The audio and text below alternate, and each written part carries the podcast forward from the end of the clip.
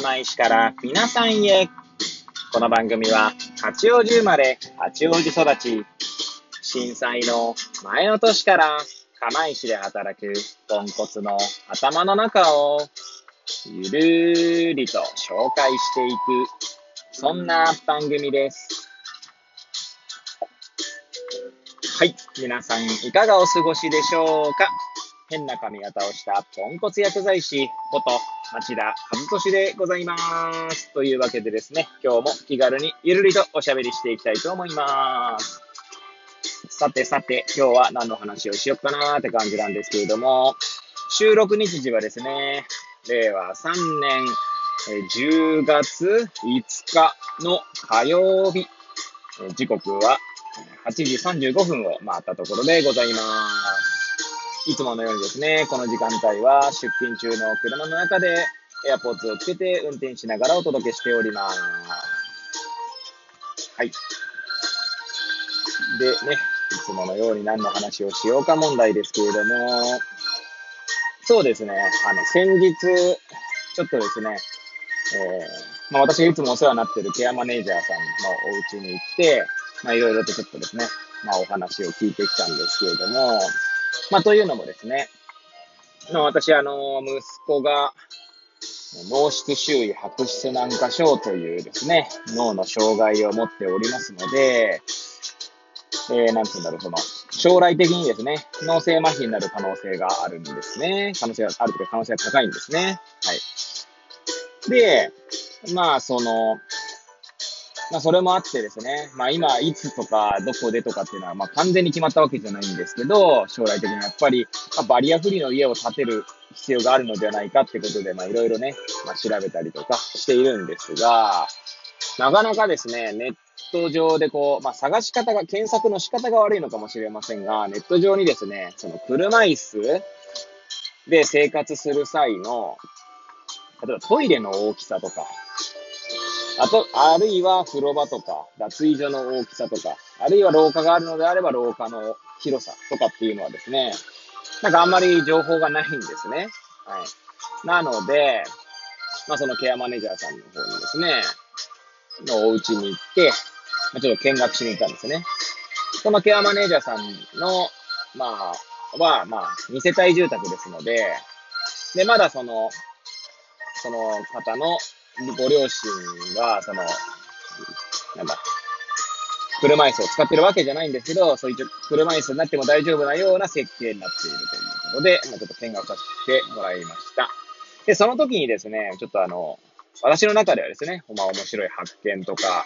えー、ちょっと学びの、とか、気づきがありましたので、ちょっとここで言語化してみようと思います。はい。いつもより前置きが長くなりましたが、最後までお聞きいただければ幸いでございます。はい。で、えー、そうですね。その、車椅子なんですけれども、えー、まあ、どっちからね、車椅子、まあ、車椅子、ごめんなさい、なんか、なんでも車椅子って言ってますけど、えー、車椅子でですね、まあ、トイレをする際にですね、ドアの位置とか、あるいはその広さですね。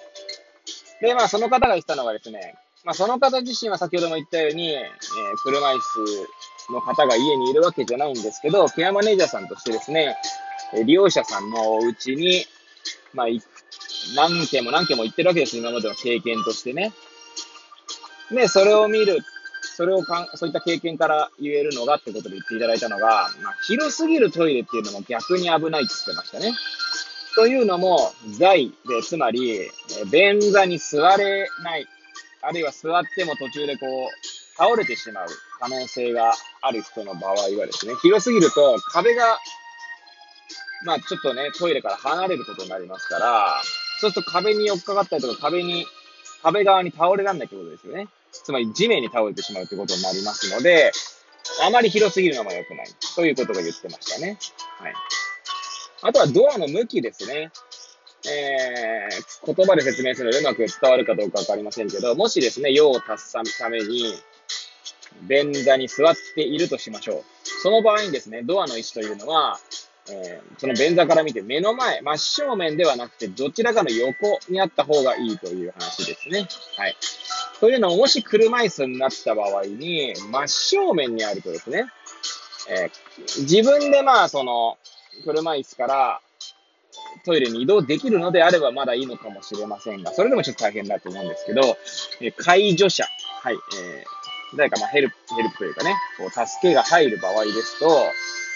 えー、その車椅子から便座までですね、ひゃくはちじゅうどですね、角度にすると、えー、要はこう持ち上げなければならなくなるわけですね。で、そうする、それよりも横にあった方が、その角度が少なく済むわけですね。はい。えー、言ってることわかりましたかね。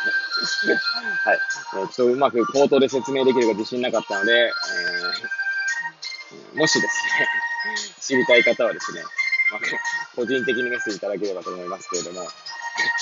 初めて、初めて言うパターンですね。個人的にメッセージどこにやるんだろうね。まあ、それはさておきですね。はい。えー、まあ、そんなことだったりとか。あとはですね、結構私の中で、その冒頭申し上げた通り、なるほどね、と思ったのがですね、手すりのことですね。はい。で、トイレに、まあ、その手すりの位置にもよるんでしょうけれども、えー、便座に座った時のですね、真横に、しかもですね、その真横に地面から垂直に立っているその手すりというのはですね、あまり良くないというふうに言われているって話を聞いたんですね。はい。まあ、その、もう少しですね、なんて言うんだろうな、手すりが、えー、なんて言うんだろうな、その体から考えて、ちょっと手が、手を伸ばさないと届かない位置にあるのであればまだいいとは言ってたんですけれども、すぐそばにあるとですね、まあ、逆に使いづらいっていうところですね。要は、腕をですね、折りたたんで手すりにつかまなきゃいけないっていうのがまず一つ。で、腕を折りたたんだ状態で立とうとするっていうことはですね、力の入り具合が違うわけですよね。まあやってみていただければわかるんですけど、え本当に体のすぐ横にあって、腕を折りたたんだ状態で手すりを掴んだ場合に、こうやって立とうとするのと、腕を伸ばしたあたりに手すりがあって、そこから立ち上がろうとするのだとですね、まあ、力の入り具合が違いますよね。そして、あの、立とうとする動作の、動作を思い浮かべていただければと思うんですけど、まあね、これ聞きながらも、いやまあでもな、なんかこう、一緒に見る画像とかがあるわけじゃないので、なかなか説明しづらいんですけど、はい。腕を伸ばした状態から畳もうとする力の方が、要は引く力ですね。の方が、力が入りやすいということですよね。で、対してですね、真横、体から見て真横にあって、えー、腕が折りたたんだ状態で手すりを掴んでるんです。そこから伸ばそうとするのってなかなか難しいですね、立ち上がるときにね。はい。なので、まあなかなかね、まあ難しいっていう話を聞きましたね。はい。あともう一つはですね、今手すりよりもトイレにはですね、なんか台みたいなのを置いた方がいいっていうふうに言わ、まあもちろんね、えー、ごめんなさい、冒頭申し上げませんでしたが、その、その利用者さんというか患者さんというか、その方の、まあ、俗に言う エーディーエル ですね。はい。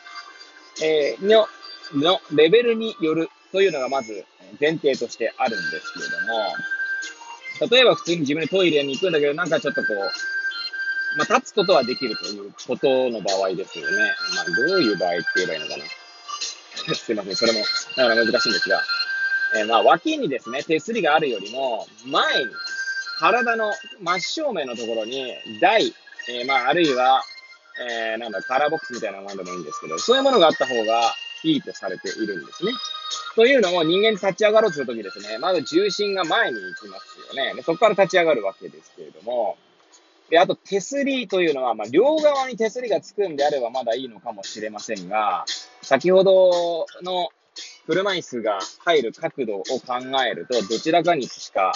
手すりが置けないっていうのがあるんですよね。で、そうするとですね、片側にしかないと、どうしても片側の腕がですね、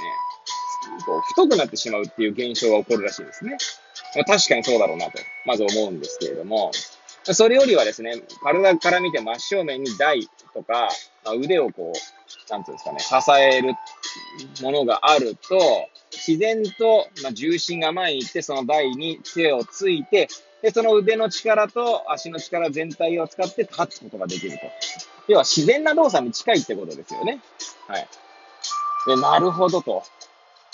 で、なんでなるほどと思ったかというと、まあ私昔ですね、あのサッカーの指導者になりたいと思っている時期があった時にですね、運動生理学というとちょっと高尚な響きになりますけれども、まあそういったものをですね、独学で勉強していたんですね。はい。なので体の使い方とかっていうのはですね、結構、まあ素人ながら、素人に毛が生えた程度ですけれども、ちょっと、まあなんだろうな、関心があるので、介護とかですね、まあ、例えばリハビリとかにも影響してくるんだと思いますけれども、体の自然な動きにどうやってこう、まあ、マッチさせるかっていう視点に関してはですね、なるほどなと。はい。もうなんかこう、目から鱗が落ちるというか、まあ、腑に落ちるというか、腹落ちするというかですね、はい。とてもですね、知的興奮を覚えたのを思い出しましたね。その先日ね、ケアマネージャーさんの家に行って、はい。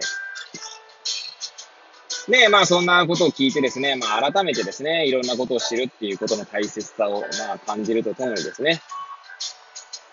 えー、まあ、またね、なんかわかんないことだったらケアマネージャーさんに聞こうかななんて思ってますね。はい。いやー、まあいろんな、どの世界にもですね、まあ、まだまだ知り得ぬ知識というか、まあ、知らないことというのがいっぱいあるわけで、それを知る喜びみたいなのをですね、改めてですね、まあ、感じた次第でございました。はい。というわけでですね、まあ、いつものようにぐだぐだと語ってまいりましたが、はい、えー、最後までお聞きいただき誠にありがとうございます。はい。えー、毎回毎回ですね、皆さんからいいねとかですね、ねぎらいのねぎマークがですね、つくだけでですね、私はもうとても、えー、満足しております。ありがとうございます。えー、これを聞いていただいた皆さんがより良い一日を過ごせますようにとお祈りさせていただいて、今日の放送を終了したいと思います。それではまた明日皆さんお会いいたしましょう。さようなら。